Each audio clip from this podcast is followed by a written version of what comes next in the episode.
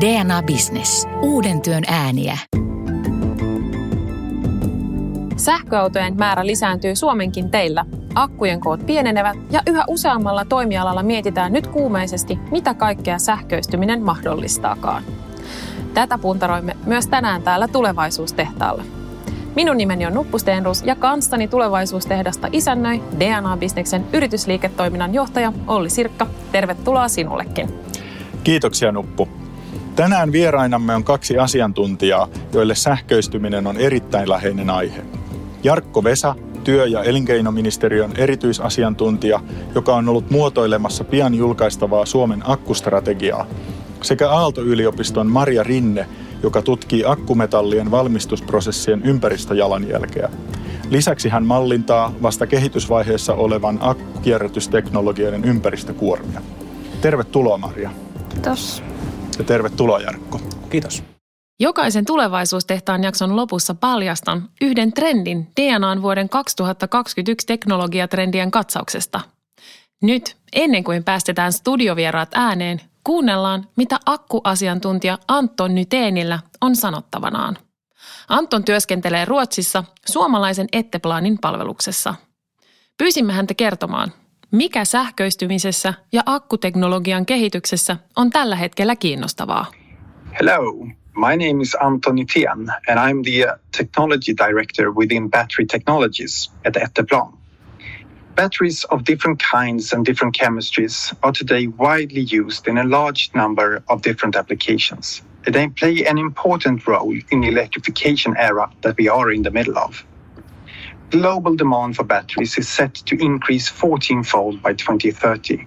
And with this anticipated increased production of especially lithium-ion batteries, mainly driven by the automotive industry, the demand for raw materials will also grow. Erilaisia akkuja käytetään nykyisin laajasti erilaisissa laitteissa. Ne näyttelevät keskeistä roolia sähköistymisen aikakaudella, jossa elämme. Kansainvälisen kysynnän akuille odotetaan kasvavan 14-kertaiseksi vuoteen 2030 mennessä. Raaka-aineiden kysyntä tulee myös kasvamaan. Näitä materiaaleja ovat muun muassa litium, koboltti ja nikkeli. Näiden hinnat nousevat ja saatavuus vaikeutuu, Anton kertoo. Jotta voimme kohdata tulevaisuudessa nämä haasteet, avainasemassa on käytettyjen akkujen kerääminen ja kierrättäminen, jotta näistä voidaan erottaa raakamateriaaleja uusiokäyttöä varten. There are discussions, ideas and pilot projects involving reuse of these batteries in other less power demanding applications such as energy storage systems. However, Erityisesti autoissa käytettyjen litium-ioniakkujen uudelleenkäyttöä vaikkapa energian varastointijärjestelmissä on kaavailtu. Kuitenkin näen, että fokuksen pitää olla näiden akkujen kierrättämisessä, kun niiden elinkaari päättyy. Uudelleenkäyttö tai toinen käyttökohde on kiva teoria, mutta vaikutus tuskin on kovin kustannustehokas. Eteen tulee haasteita turvallisuudessa ja suorituskyvyssä. Lisäksi arvokkaiden raaka-aineiden päätyminen uusien akkujen tuotantoon tuotantoon vain pitkittyy. Siksi tähdätkäämme litium-ioniakkujen tehokkaampaan kierrättämiseen, ei niiden uusiokäyttöön. Jarkko Vesa, olet työstänyt Suomen akkustrategiaa. Minkälaisia ajatuksia tämä puheenvuoro herätti sussa? Se oli ihan hyvä kiteytys ja just näiden asioiden parissa tässä on, on tiukasti tehty töitä.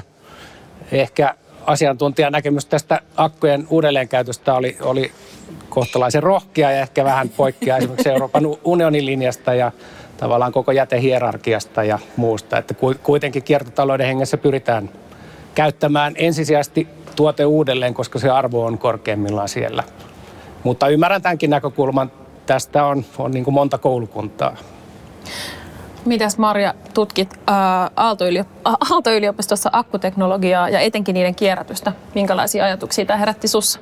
Mä oon aika samalla linjalla Jarkon kanssa, mutta mä oon myös kuullut semmoista, että tiettyjä akkukemioita voisi käyttää tota, uudelleen käyttää ja tiettyjä voisi ohjata suoraan kierrätykseen, kun on näitä heikon arvon akkukemioita, mitkä on milloin pidempi elinkaari, mutta joiden kierrätysarvo on huonompi, niin niissä voisi olla jotain hyötyä uudelleen käyttää niitä Joo.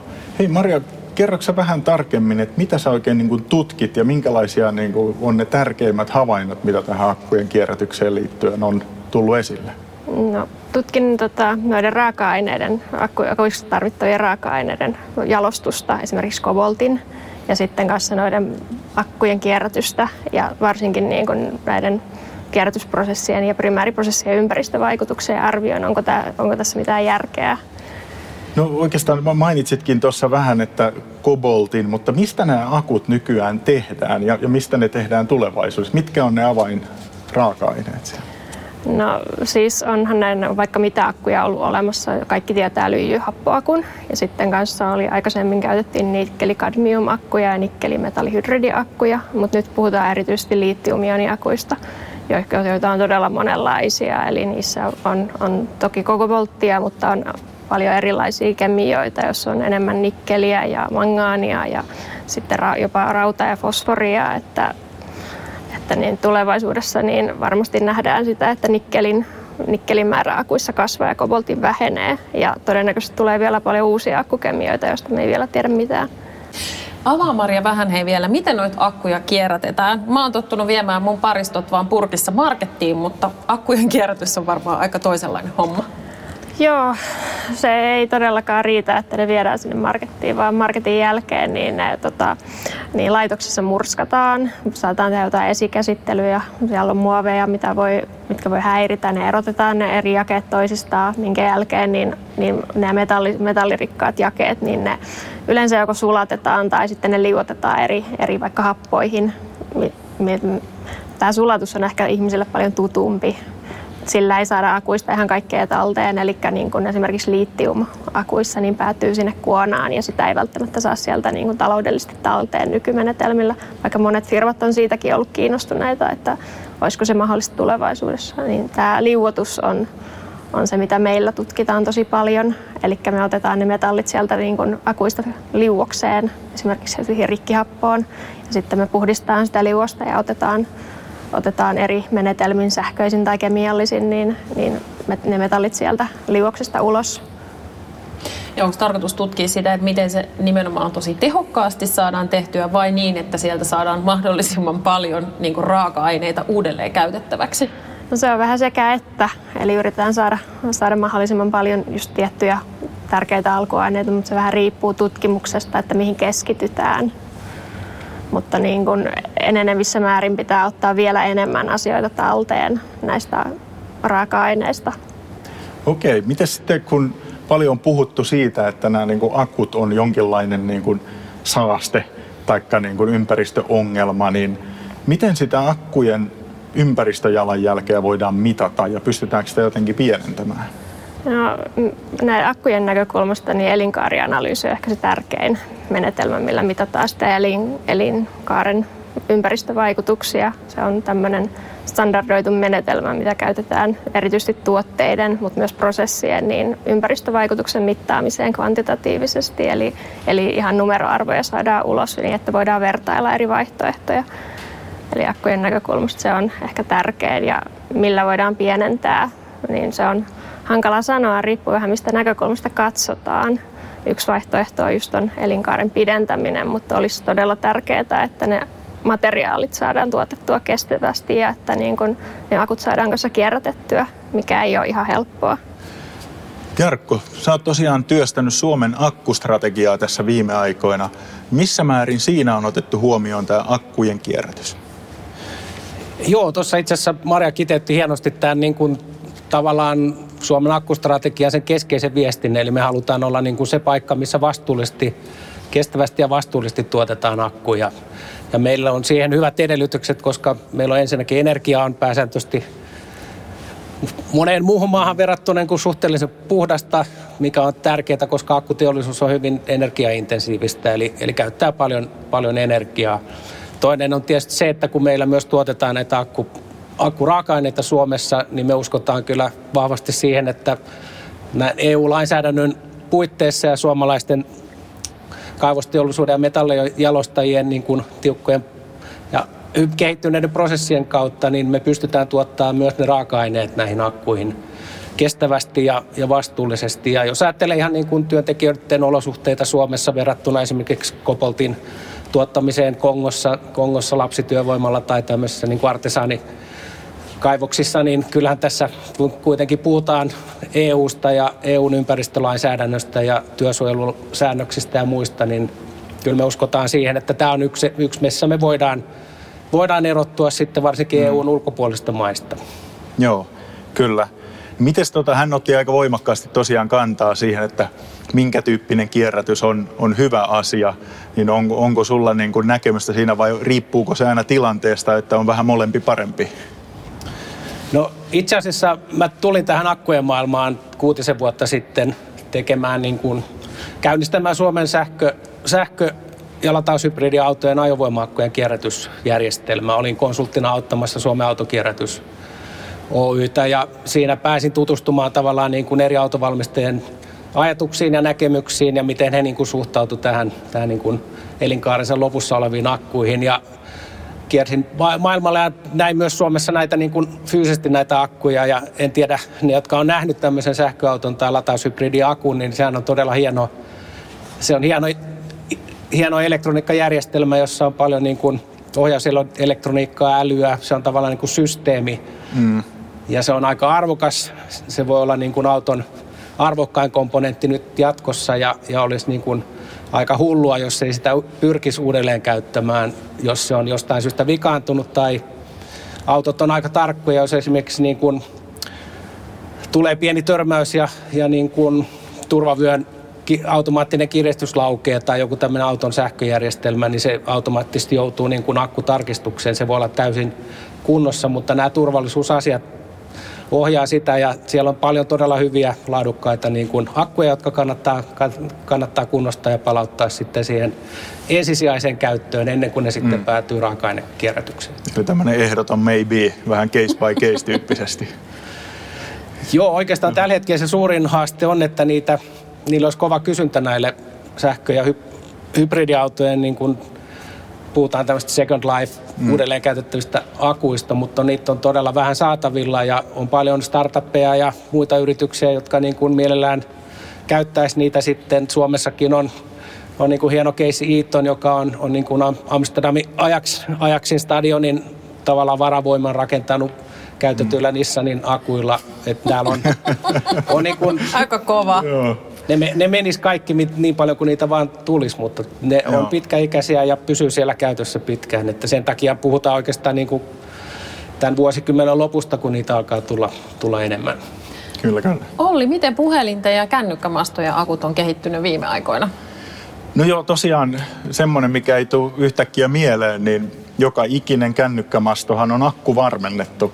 Eli me ollaan itse asiassa operaattorina aika valtava sähkön varastoja ja välillä on sitten ollut tällaisia skenaarioita, että voitaisiko sitä akkujen energiaa käyttää esimerkiksi tasapainottaa vaikka energiaverkossa olevia hetkellisiä sähköpulahetkiä tämmöisenä virtuaalisena voimalaitoksena.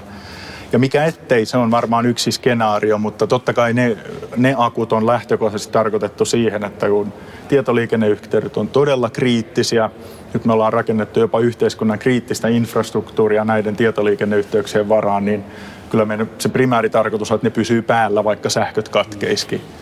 Mutta ehkä suurin mullistus on toki tapahtunut näissä kännykkäakuissa, eli nyt meillä on kännykät, johon tulee nyt jo parhaimmillaan gigabittien 5G-yhteydet ja striimataan 4K-kuvaa ja me saadaan koko päivä käytettyä mm-hmm. sitä. Eli kyllä siinä se teknologialoikka on meidän alalla otettu.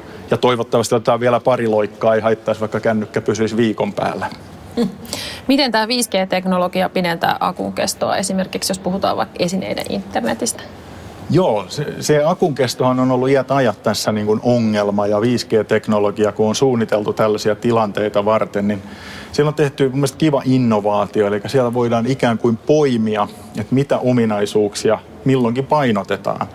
Ja yksi näistä ominaisuuksista on akun kesto. Hmm. Ja kun rakennetaan jotain IoT-sensoreita, jos me priorisoidaan sitä akun kestoa, niin me samalla tingitään jostain muista 5G-ominaisuuksista, esimerkiksi nopeasta datasta ja siitä niin kuin lyhyistä viipeistä tai latensseista, jolloin se laite saa välillä jopa nukahtaa. Me saadaan jopa kymmenen vuoden tai jopa parinkymmenen vuoden akun kesto tämmöiselle sensorille, joka on todennäköisesti sen sensorin koko käyttöikä. Toki vastaavasti voidaan muissa tarkoituksissa priorisoida vaikka datanopeutta niin kuin kotien laajakaistassa, ja silloin me tingitään akun kestosta. mutta sillä ei mitään merkitystä, koska kotireitit on töpselissä kiinni aina. Eli tämä on niin 5Gn yksi hienouksia, että voidaan valita, mitä ominaisuuksia painotetaan per yhteys ja jopa per laite. Pureudutaan hei nyt vähän tarkemmin Suomen asemaan. Suomessa on paljon kiinnostavaa akkutuotantoa ja tutkimusta. Esimerkiksi Stora kehittää akkujen raaka-aineeksi puupohjaista lingiiniä Kotkan Sunilassa. Valmet Automotive käynnistää akkutuotannon uuden kaupungin autotehtaalla jo tämän vuoden aikana ja aikoo kasvattaa reippaasti tuotantoa akkutehtaallaan Salossa. Yhtiö povaakin, että akkuihin ja sähköisen liikenteen ratkaisuihin liittyvän toiminnan liikevaihto saattaa lähivuosina nousta jopa suuremmaksi kuin ajoneuvon valmistuksen liikevaihto. Jarkko, mikä on Suomen paikka akkubisneksen maailmassa? Suomi haluaa olla aktiivinen osa varsinkin EUn akkuekosysteemiä. Me nähdään, että meillä on paljon annettavaa. Tietysti perinteiset alueet on tämä akkujen raaka-ainetuotanto. Nyt rakennetaan akkumateriaalien tuotannossa ja jalostetaan sitten näitä akkumineraaleja ja metalleja. Se, missä me ei olla tällä hetkellä mukana, mikä on se kipupiste ehkä Suomen akkuklusterille, että meillä ei ole akkukennovalmistusta. Kun puhutaan akkutehtaista, niin yleensä puhutaan näistä akkukennoista ja se palanen tästä meidän arvoketjusta puuttuu. Ruotsalaiset Nordvoltin voimalla rakentaa sitä ja heille sellainen on tulossa. Mutta itse asiassa tänä aamuna just näin luvun, että parhailla on 183 akkukennotehdasta putkessa. Niitä tulee ole todella paljon.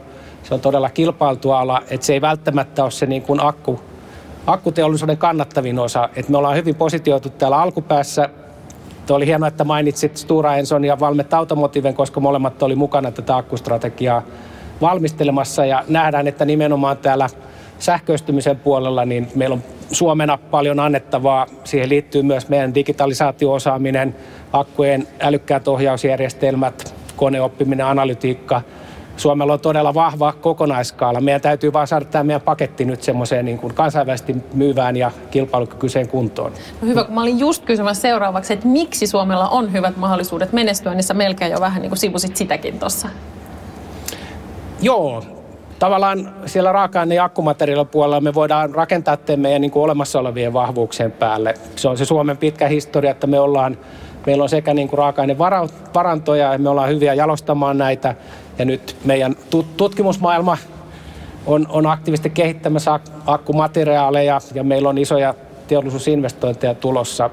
Se, missä me voidaan nyt vielä skarpata on, että me tuodaan tämä meidän tavallaan Nokia, Nokia-perintö, tämä meidän vahva niin kuin sähkö, sähkö- ja elektroniikkateollisuuden osaaminen mukaan tähän akkumaailmaan, koska meidän alivaltiosihteeri Petri Peltonen sanoi hauskasti, että vaikka Suomessa ei valmistettaisi yhtään akkua, niin kuitenkin tämä sähköistymisen tsunami tulee pyyhkiä läpi koko Suomen teollisuuden. Et sitä ei voi väistää. Kaikki ei ole akkuteollisuudessa itse mukana, mutta tämä tulee tämä akkujen mahdollistama sähköistyminen kuitenkin muuttamaan yhteiskuntaa, liikennettä, raskaita työkoneita, oikeastaan kaik- kaikkia mahdollista. No miten sä näet, niin jos suhteutetaan Suomen luonnonvarat tähän akkustrategiaan ja akkuteknologiaan, niin mitä ajatuksia siitä? No Suomea tuossa viime vuonna yksi Brysselissä ilmestyvä lehti, joka on lähellä tätä komissiota, toimii, niin kuvaili, että Suomi on tämmöinen Euroopan sangrilaa näille akku, akkumateriaaleille. Loistavaa. Ja viittasi lähinnä siihen, että meillähän on niin kuin mm. maaperässä hyvät, hyvät varannot ja ollaan niitä jalostettu pitkään. Mutta tosiasia on, että tässä niin kuin globaalissa mittakaavassa nämä Suomen omat varannot on aika pieniä, mutta tämä meidän niin kuin akku, akkuraaka-aineiden ja akkumateriaalien teollisuus ei rakennukaan vain kotimaisten primääriraaka-aineiden varaan, vaan esimerkiksi Suomessa jalostetaan 10 prosenttia maailman kopoltista. Ei sitä tehdä niin kuin Suomessa kaivetusta kopoltista, vaan Suomeen tuodaan jalostettavaksi paljon. Ja mikä on hieno osoitus siitä, että tämä meidän teollisuus pystyy olemaan kilpailukykyinen ja kannattaa niin kuin tuoda tänne Euroopan Euroopan per, perukoille myös niin kuin jalostettavaksi näitä materiaaleja, mutta ei syytä huoleen, että ei ole tarkoitus täyttää Suomea kaivoksilla, vaan voidaan jalostaa myös kierrätysmateriaalia ja, ja niin kuin muualta maailmasta tuotavaa raaka-ainetta. Joo, Marja, minkälaisia ajatuksia sussa tämä Suomen akkustrategia herättää? No siis se ihan pitää paikkansa, että niin Suomessa on paljon osaamista ja on kanssa raaka-aineita ja sitten puhutaan paljon siitä, että kierrätyksellä voidaan kattaa osa siitä raaka-aineen tarpeesta. Mutta kannattaa muistaa, että kun tämä kysyntä nousee niin nopeasti, niin se kierrätetty raaka-aine ei vaan millään riitä. Että on laskettu, että ehkä vain 10 prosenttia koboltin kysynnästä pystytään täyttää kierrätetyllä raaka-aineella jossain kymmenen vuoden päästä. Joo. Miten tota, olet asiantuntija nimenomaan tässä kierrätysasiassa, niin onko se huomioitu sun mielestä strategiassa oikealla tavalla? Joo, kyllä siitä kierrätyksestä on puhuttu todella paljon, ihan varmasti akkustrategiassa, ja että, niin kun, että sitä kierrätystä on pakko tehdä ihan senkin takia, että, että muuten meillä olisi kauheita kasoja jäteakkuja, joissa on hyvää raaka-ainetta sitoutuneena ja paljon enemmän vielä kuin niissä malmeissa. Eli se mm. metallipitoisuus on paljon korkeampi. No, mutta hei, miten iso bisnes tämä nyt oikeastaan on? Et puhutaanko tässä niinku miljardiluokan bisneksestä Suomen mittakaavassa vai mikä on se mittakaava? EU-tasollahan tämä on todella iso bisnes. EU uskoo, että 2025, siis vi- viiden, neljän vuoden päästä, tämän pitäisi olla 250 miljardia euroa tämä kokonais akkubisnes.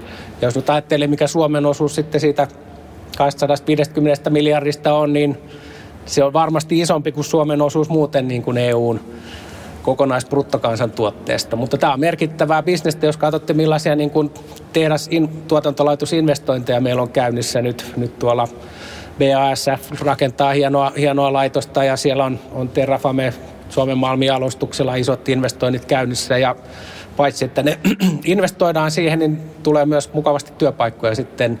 Ja mikä hienointa, että tämähän on, on tavallaan niin kuin koko Suomen asiaa, eli työpaikkoja syntyy paljon tuonne Kainuu, Pohjanmaan mm. suuntaan, missä, missä niin kuin varmasti jo teolliset työpaikat on kovasti tervetulleita niille, niille alueille. Joo, tähän kuulostaa aika hyvältä. Mites tota, millä lailla suomalaisten yritysten pitäisi nyt osata olla mukana? On, Onko joku tärkeä juttu, mitä suomalaisten yritysten pitäisi osata tehdä, että ne tulee olemaan mukana tässä akkuhommassa? Se, mitä niin kuin suomalaisen teollisuuden ja suomalaisten yritysten pitäisi ilman muuta miettiä, tässä on vähän niin kuin analogiaa telekommunikaatioalalle, että silloin kun siirryttiin niin kuin digitaaliseen maailmaan, niin ne teleoperaattorit ja laitevalmistajat, jotka ei niin kuin siirtynyt siihen digimaailmaan nopeasti, niin, niin kyllä koki aika muisen mm. Murroksen. Ja tuossa Ruotsin akkustrategian yhteydessä Volvon teknologiajohtaja totesi, että tämä ei ole mikään niin kuin pieni upgrade, tämä on todellinen niin kuin transformaatio koko toimialalle, että se, että joku työkone muuttuu sähköiseksi, ei tarkoita, että sinne laitetaan vain akku, vaan se koko voimansiirto, koko laite pitää suunnitella uudelleen. Ja meidän huoli siinä akkustrategiaryhmässä kyllä oli, että onko niin kuin suomalaiset kone- ja laitevalmistajat esimerkiksi niin kuin ymmärtänyt tänne, että tämä tulee menemään niin kuin sähköiseksi, tämä menee digitaal- digitaaliseksi. Komi- komissio on tuonut paljon uudenlaisia vaatimuksia, tavallaan digitaalinen kaksonen, jokaista akusta mm. pitäisi jatkossa löytyä.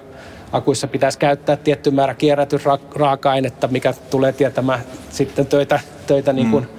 kierrätysteknologian ja prosessien kehittäjille, että kyllä tämä niin kuin jokaisen suomalaisen yrityksen pitäisi kyllä nyt miettiä jollain tasolla läpi tämä, että mitä tämä sähköistyminen tarkoittaa niin kuin meidän bisneksessä, meidän toimialalle ja meidän yrityksessä. Ja ollaanko me nyt hereillä, koska viesti oli vähän tuolta kentältä, että, että ihan kaikki ei ymmärrä, mitä tässä on, on nyt tapahtumassa. Olli, mitä tämä kaiken sähköistyminen tarkoittaa potkulaudoista laivoihin, kaikki sähköistyy, niin mitä se tarkoittaa verkkojen kannalta? No kyllä se niin kuin ennen kaikkea mun tarkoittaa sitä, että se hurja visio, mikä meillä oli, että kaikki maailman asiat tullaan kytkeen nettiin, niin se toteutuu myös niin kuin tätä kautta. Ja nyt kun me ollaan esimerkiksi rakentamassa näitä 5G-verkkoja, niin on, on päivän selvää, että me ei rakenna näitä verkkoja viidelle tai kuudelle miljoonalle suomalaiselle, vaan viidelle, kymmenelle tai sadalle miljoonalle vehkeelle, mitä meillä täällä Suomessa on. Et kaikkihan nämä laitteet, kun ne tulee niin riippuvaisiksi verkosta, ja ne täytyy pystyä tekemään todella luotettavia verkkoja, todella hyvä kapasiteetti sinne. Ja meillähän on ollut DNAlla jo pitkään maailman eniten liikennettä per käyttäjä verkossa. Eli me ollaan ikään kuin oltu maailman edelläkävijöitä tässä ja sitä kautta opittu paljon, että mitä se tulee tarkoittaa, kun kaikki maailman vehkeet on verkossa. Joten elämme mielenkiintoisia aikoja ja me ollaan ainakin valmiita tähän muutokseen. Käännetään hei katseet sitten hetkeksi tulevaisuuteen. Sähköistyminen tulee varmasti vaikuttamaan moniin asioihin aina yksilöiden arjesta yrityksiin ja kokonaisiin yhteiskuntiin. Horisontissa hämöttää paljon mahdollisuuksia, mutta myös haasteita on ratkottavana. Marjo, onko sulla jotain esimerkkejä, että minkälaisia läpimurtoja tässä akkuteknologia tai akkuteknologian kierrätyksen alalla on viime aikoina nähty? No siis näitä läpimurtoja tulee koko aika ja niitä pystyy seuraamaan uutisista, että, että oli nyt pari päivää sitten, että supernopeasti ladattava akku ja kierrätyksen saralla niin aina on vähän silleen, että no mitä enemmän näitä akkute- eri akkukemioita ja akkuteknologioita tulee, niin vähän hirvittää, kun sitten tota, raaka-aine on entistäkin heterogeenisempaa ja sitä on ja vaikeampi käsitellä. Pitää ottaa enemmän talteen todella erilaisia metalleja ja muita raaka-aineita, kun nytkään ei saada vielä esimerkiksi liittiumia, ei olla tähän asti kierrätetty akuista ollenkaan. Aha. Esimerkiksi, että että eikä grafiittia ei oteta akuista talteen ja harvinaisia maametalleja ei ole otettu talteen, eli tosi paljon niin on vielä tekemistä, että saataisiin joustavia prosesseja, jotka pystyy käsittelemään todella monenlaista raaka-ainetta. Maria, ollaan puhuttu aika paljon tässä, että siihen akkujen kierrätykseen ja varsinkin raaka-ainekierrätykseen liittyy paljon haasteita, mutta akkuhan ei ole suinkaan maailman ainoa tapa varastoida energiaa. Nyt on syntymässä erilaisia muita kilpailevia teknologioita, muun muassa Power to Xn kautta, niin miten näet tällaiset ratkaisut? Siis akuthan on vaan tavallaan yksi ratkaisu tähän ongelmaan, eli niin tarvitaan muitakin vaihtoehtoja. Siis akut ei välttämättä käy ihan kaikkiin ratkaisuihin ja esimerkiksi terästeollisuuden niin tota, hiilijalanjälkeen ollaan nyt pienentämässä sitomalla sitä energiaa vetyyn, mitä voidaan käyttää pelkistimenä hiilen sijaan. Eli sitten ei synny suoria hiilidioksidipäästöjä teräksen tuotannossa, eli pystytään kemiallisiin sidoksiin niin tota, sitoa energiaa kanssa ja se on, se on yksi vaihtoehto. Onko mahdollista käyttää biopohjaisia anodimateriaaleja, niin kuin tämä puupohjainen lingiini, ja ennen kuin vastaat tähän kysymykseen, niin kerro mulle, mikä on anodimateriaali? Siis akuissa on niin kaksi napaa. Ne, toinen on katodi ja toinen on anodi. Ja mä en, ei varmaan tarvitse mennä ihan tarkasti siihen sähkökemiaan. Ja sitten välissä on joku väliaine, niin elektrolyytti. Ja elektronit liikkuu siellä ja sitten muodostuu sähkövirta. Mut niin, eli anodi anodilla on just se, yleensä on se, muodostuu grafiitista ja se on mahdollista ehkä korvata jollain biohiilityyppisellä ratkaisulla. No onko viime aikoina sulle tullut vastaan tutkimuksessa jotain kiinnostavia läpimurtoja? No, no myös nuo biopohjaiset, mihin törmäsin, ja sitten tota, se, että miten voidaan esimerkiksi kemikaalin kulutusta vähentää näiden akkujen, akkujen liuotuksessa on, on mulle ainakin hirveän kiinnostavaa. Maria, voitko selittää tuon saman vielä, mutta niin kuin tälleen maalikolle? No siis on ollut vähän ehkä ongelmana, että, niin kun, että ne akkumateriaalit ei liukene ilman, että käytetään jotain ulkoista kemikaalia, eli pelkistintä sitä auttamaan. Niin, eli niin kun akkumateriaalin sisältämillä metalleilla pystytään itsessään vähentämään sitä pelkistimen tarvetta. On, on todella kiinnostava meidän alalla, kun sitten ei tarvitse lisätä mitään kemikaaleja, mistä tulee itsestään päästöjä. Miten te näette tavallaan niin kuin Suomen, Suomen aseman siinä, että me voitaisiin olla niin kuin etunenässä kehittämässä tämmöistä niin kuin, um, hi- hiilineutraalimpaa akkuteknologiaa tai jollain tavalla olla niin kuin etunenässä ikään kuin siinä akkujen ympäristövaikutusten minimoimisessa? Joo, ilman muuta voidaan olla ja se on tavallaan paitsi Suomen, niin myös Pohjoismaiden viesti tässä. Meillä on, se lähtee sieltä energiantuotannosta, Tietysti Norja ja Ruotsi on myös vahvoja, kun heillä on paljon vesivoimaa, että se on todella kova kilpailu tulee tuolta muista Pohjoismaista, mutta, mutta se energia on tärkeä. Sitten toinen on, että miten me tuotetaan raaka-aineet ja jalostetaan ne, miten tehokkaita meidän prosessit on. Tuossa on tehty kansainvälisiä vertailuja, nämä meidän, meidän niin kuin tuotantolaitokset on pärjännyt todella hyvin. Parhaimmillaan oli yksi esimerkki, että 60 prosenttia vähemmän päästöjä tuli Suomessa tuotetusta, oliko nikkelistä muistaakseni tämä tämä luku. Että nämä on kovia, kovia lukuja tässä globaalissa mittakaavassa.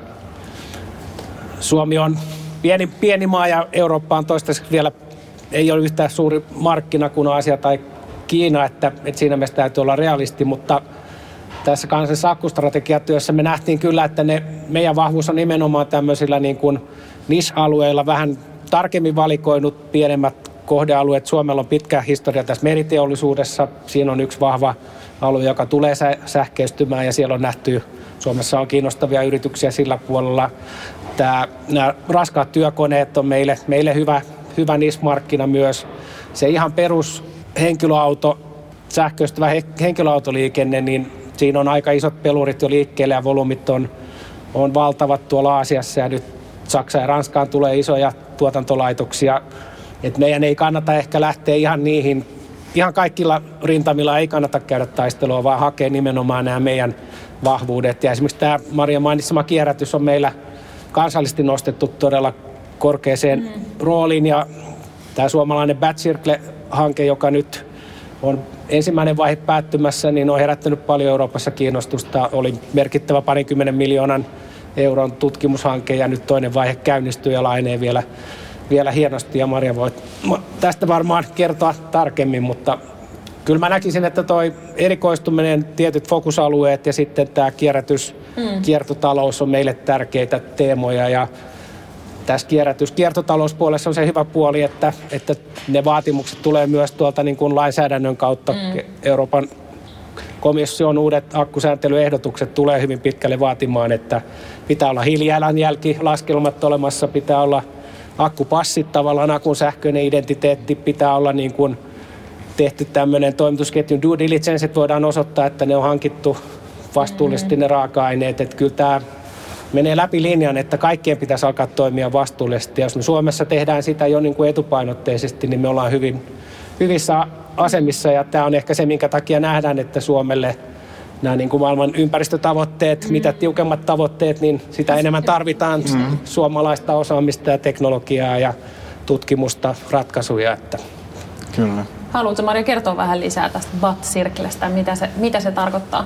No, se on ollut tämmöinen iso projekti, niin koko akkujen elinkaarelta tutkittu raaka-aineita, myös, myös kierrätystä, yritysmaailmaa, että miten saadaan tätä sähköistymistä edistettyä. Eri akkukemioita on tutkittu kanssa. Ja nyt on niin kuin nämä vähemmän hiilidioksidi, hiilidioksidi matala hiilidioksidijalanjäljen jäljen tutkimus on nyt isossa roolissa. Miten tota, tämä sähköistyminen on ilman muuta niin tosi iso ilmiö, ei pelkästään Suomessa, vaan koko maailmassa kanssa. Ja ainakin se ajatellaan näin, että se on hyvä asia. Olet kierrätyksen asiantuntija, niin onko näin, että voidaanko me olla varmoja, että tämä niin saadaan hoidettua sillä lailla, että me emme teekään maapallolle karhunpalvelusta? No kyllä se aika vaativaa on. Se on aika, aika tota, paljon vaatii enemmän raaka-aineita. Tämä akut on, on todella paljon intensiivisempiä valmistaa kuin mitä niin kuin polttomoottorit on ollut. Mutta että hommaa riittää, tämä ei ole vielä ratkaistu. Ei, siis ei tämä ole ratkaistu eikä lähellekään. Millaista osaamista me tarvitaan nimenomaan kierrätyksen ja kiertotalouden osalta? No siis se, mitä mä teen, eli, eli metallurgia kemian tekniikka, niin lisäksi tarvitaan tietysti näitä, jotka suunnittelee näitä akkuja. Ja mun mielestä olisi todella tärkeää, että niin suunnittelijoiden ja kierrätyksen välillä olisi kanssa vuoropuhelua tästä asiasta, kun nämä akut, nämä ei ole, niitä ei ole tehty kierrätettäväksi tällä hetkellä. Mun kiinnostaa vielä se, että on paljon puhuttu tästä, että pitäisi houkutella näitä niin kuin akkuteknologian investointeja Suomeen, niin mitä se semmoinen houkuttelu on? Millä niitä houkutellaan? Osaatteko ei vastata? Säällä. Joo, ei. Tässä on nyt semmoinen tilanne, että esimerkiksi niin kuin EU-sisällä eri maat kilpailevat näistä samoista investoinnista, niin nämä isot kansainväliset toimijat shoppailevat vähän niin kuin eri maissa ja kysyy, minkälaisia niin kuin mitä teillä on tarjota pöytä, mm. jos me tuodaan tämmöinen 500 miljoonan tai miljardin hanke tänne. Ja... Sauna ja ruisleipä.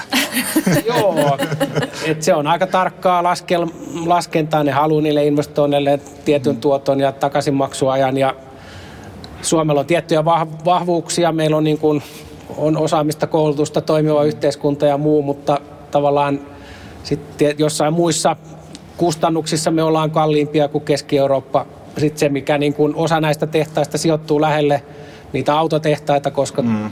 koska nämä akut on joskus hyvä valmistaa. Tämä akkumateriaalit pitää valmistaa aika lähellä sitä niin kuin kennotehdasta. Et me pikkasen kärsitään tästä sijainnista, mutta toisaalta onhan meidän niin metsäteollisuus osoittanut, että hyvällä logistiikalla ja mm.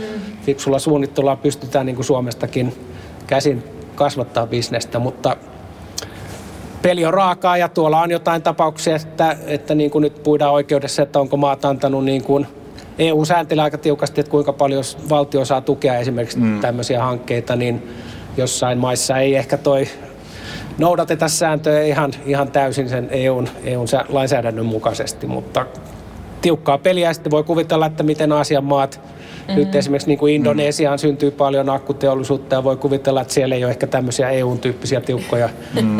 säännöksiä näille hankkeille. Eli normaali kilpailutilanne. Epänormaali jopa. Epä, no miten sitten Suomi on mukana tälle EU-tasolla sähköistymisessä ja akkuteknologiassa?